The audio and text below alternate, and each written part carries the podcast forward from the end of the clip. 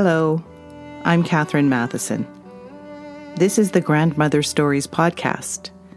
If you enjoy these episodes and you're looking for more content like this more often, check out Stone Song Wisdom at catherinematheson.substack.com.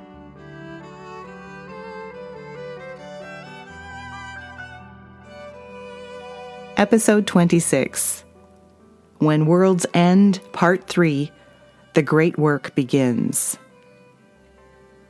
Dear grandchildren, we are on a journey together in remembering the events that ended the age of magic and the diminishing of the world as it once was. This is the third episode of a six part series to be told on each full moon and each new moon through January, February, and March 2024. To understand how the Druidic school in this story was involved in preparing the people for the epic shift that would lead to the end of the age of magic, let us first look at how the school operated. Druidic schools were at their height during the age of magic. And in that long lost age, students spent 20 years learning with the old ones. There were nine sections in the Druid school, three for each of the three ways in the Druidic school of knowledge. The three ways were known as the way of all things unseen, the way of all things seen, and the way of all things sacred. These ways were also called the knowledge of the Merlin, the knowledge of the stag, and the knowledge of the salmon. The knowledge of the Merlin was the knowledge of all things unseen, and the paths within this way led to students becoming star mages, far seers, and pattern keepers. The Druid, who was the keeper of the knowledge of the Merlin, was known simply as the Merlin. The knowledge of the stag was the knowledge of all things seen, and the paths within this way led to students becoming tree mages, shapeshifters, or stone singers. The druid who was the keeper of the knowledge of the stag was known simply as the stag. The knowledge of the salmon was the knowledge of all things sacred, and the paths within this way led students to become light mages, law keepers, or land singers. The druid who was the keeper of the knowledge of the salmon was known simply as the salmon. Within each of the nine paths of the mages, seers, keepers, and singers within these three ways, there were many more ways of being and becoming that included healing, prophecy, memory, making, and balancing. Together, the merlin, the stag, and the salmon were known as the Three. They answered only to the arch druid, but together they could hold the arch druid accountable if necessary. This is how balance was maintained. Decisions affecting the school were made by the nine members of the Wisdom Council, which included the three, the Arch Druid, and his two senior mages, plus three other senior mages who each assisted one of the three.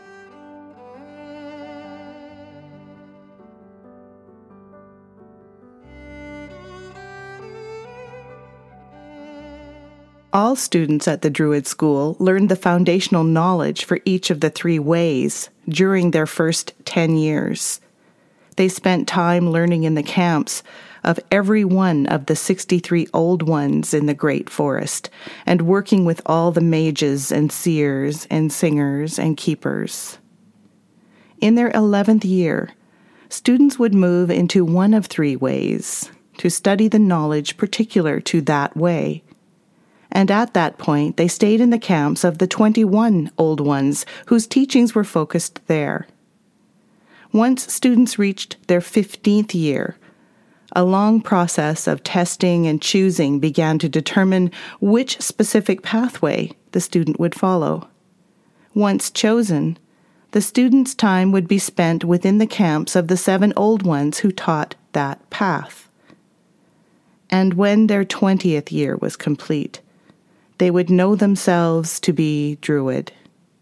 The knowledge of each of the three would live within them, and the deep knowing of one of the paths of the way would be theirs at the deepest core of their being.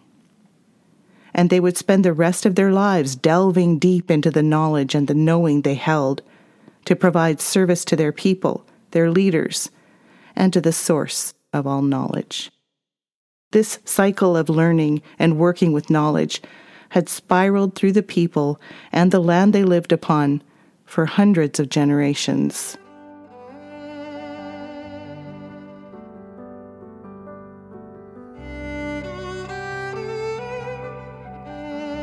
And it can be argued that this deep spiritual and, yes, even deep scientific knowing is exactly what allowed the people to understand what was happening when they first found, then followed all the signs that led to the knowing that an ending to the pattern of all they lived and everything they knew was imminent. In the days and weeks following the news of the coming major shift expected to end their world within their lifetime, every student past the 10 year level in the Druid school found themselves facing a different curriculum. Because 27 of the Druidic teachers took all 150 of the students who had reached the 10 to 20 year levels and moved deeper into the great forest where they established a new camp. And for the first month of their stay, they found themselves working and learning along with the nine members of the Wisdom Council. Altogether, 186 souls were gathered in that place to begin what the Archdruid called the Great Work.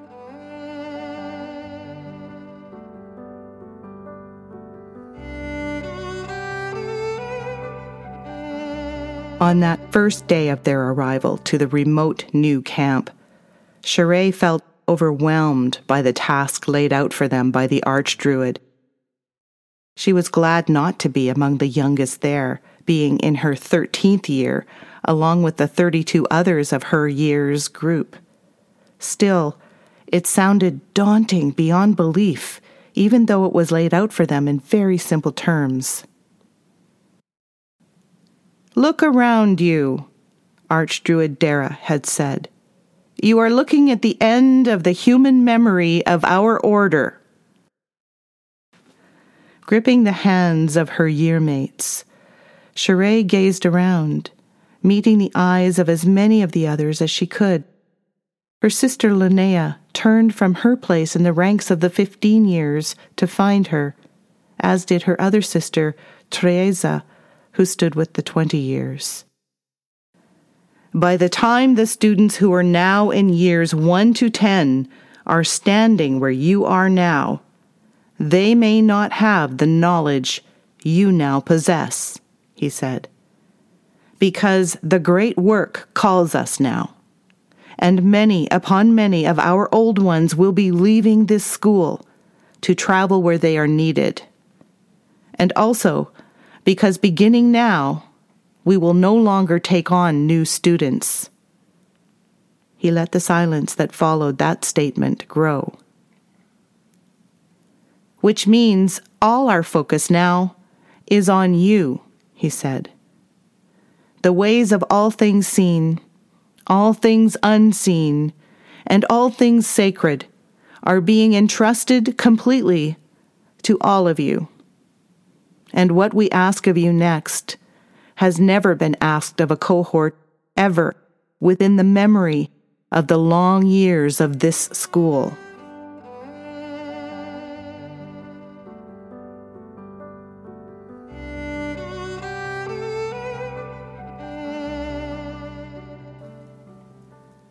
In the silence, Archdruid Dara walked through the ranks of students, looking at them one by one, as if committing their faces to his memory. Sunshine splayed fingers of light through the bare branches of the giant trees all around them, making crystals spark from their frost patterned bark.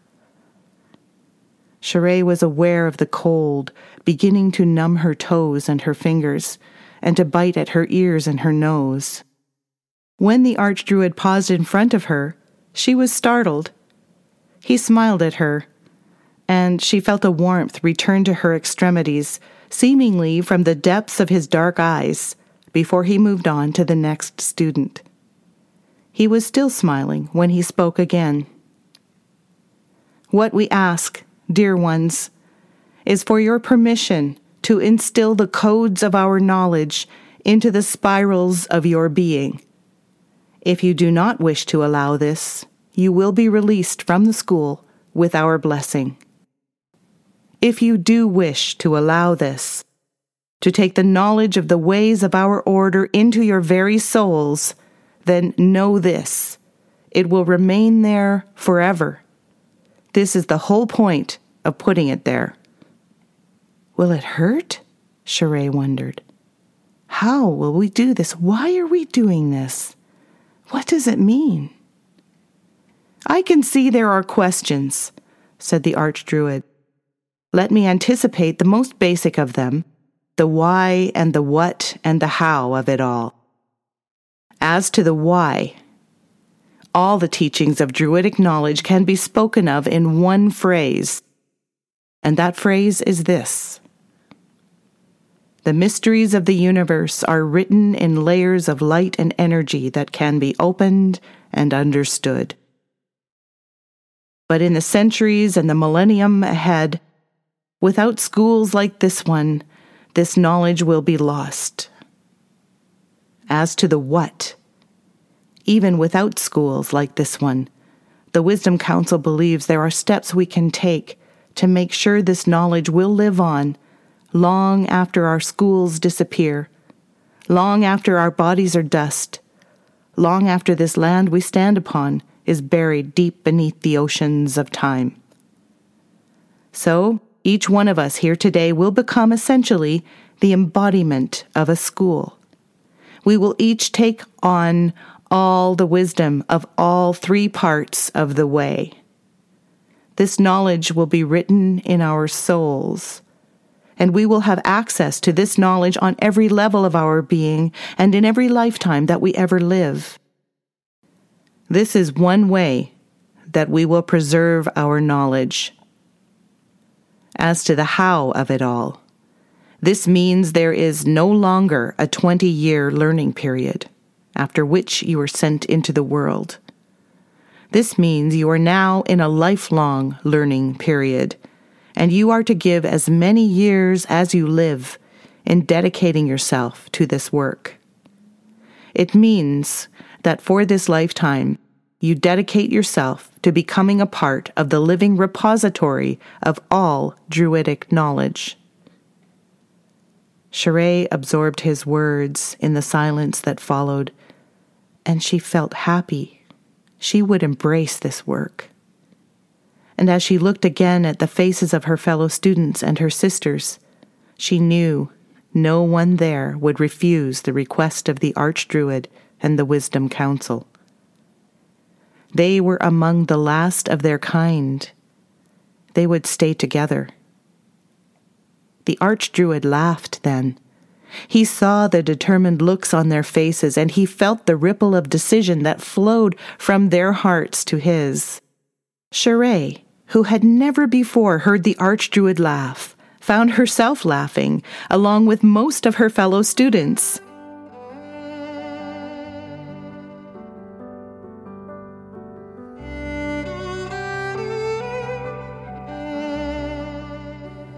It was as if something had been released, a painful emotion that had been nudging against their spirits, a kind of sorrowful wailing that had wanted to be heard. Instead, there was joy and acceptance, and as Sheree and the other students began to hug each other, then they all found themselves laughing and crying together. The Archdruid and the three and the other members of the Wisdom Council were laughing and crying together, too.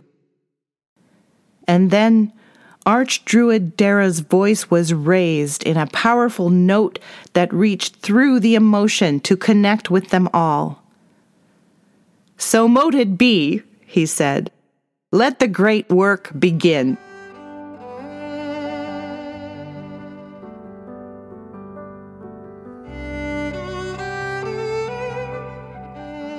Dear grandchildren, imagine being a part of a culture taking calm measure of the news that a massive shift was coming to their world.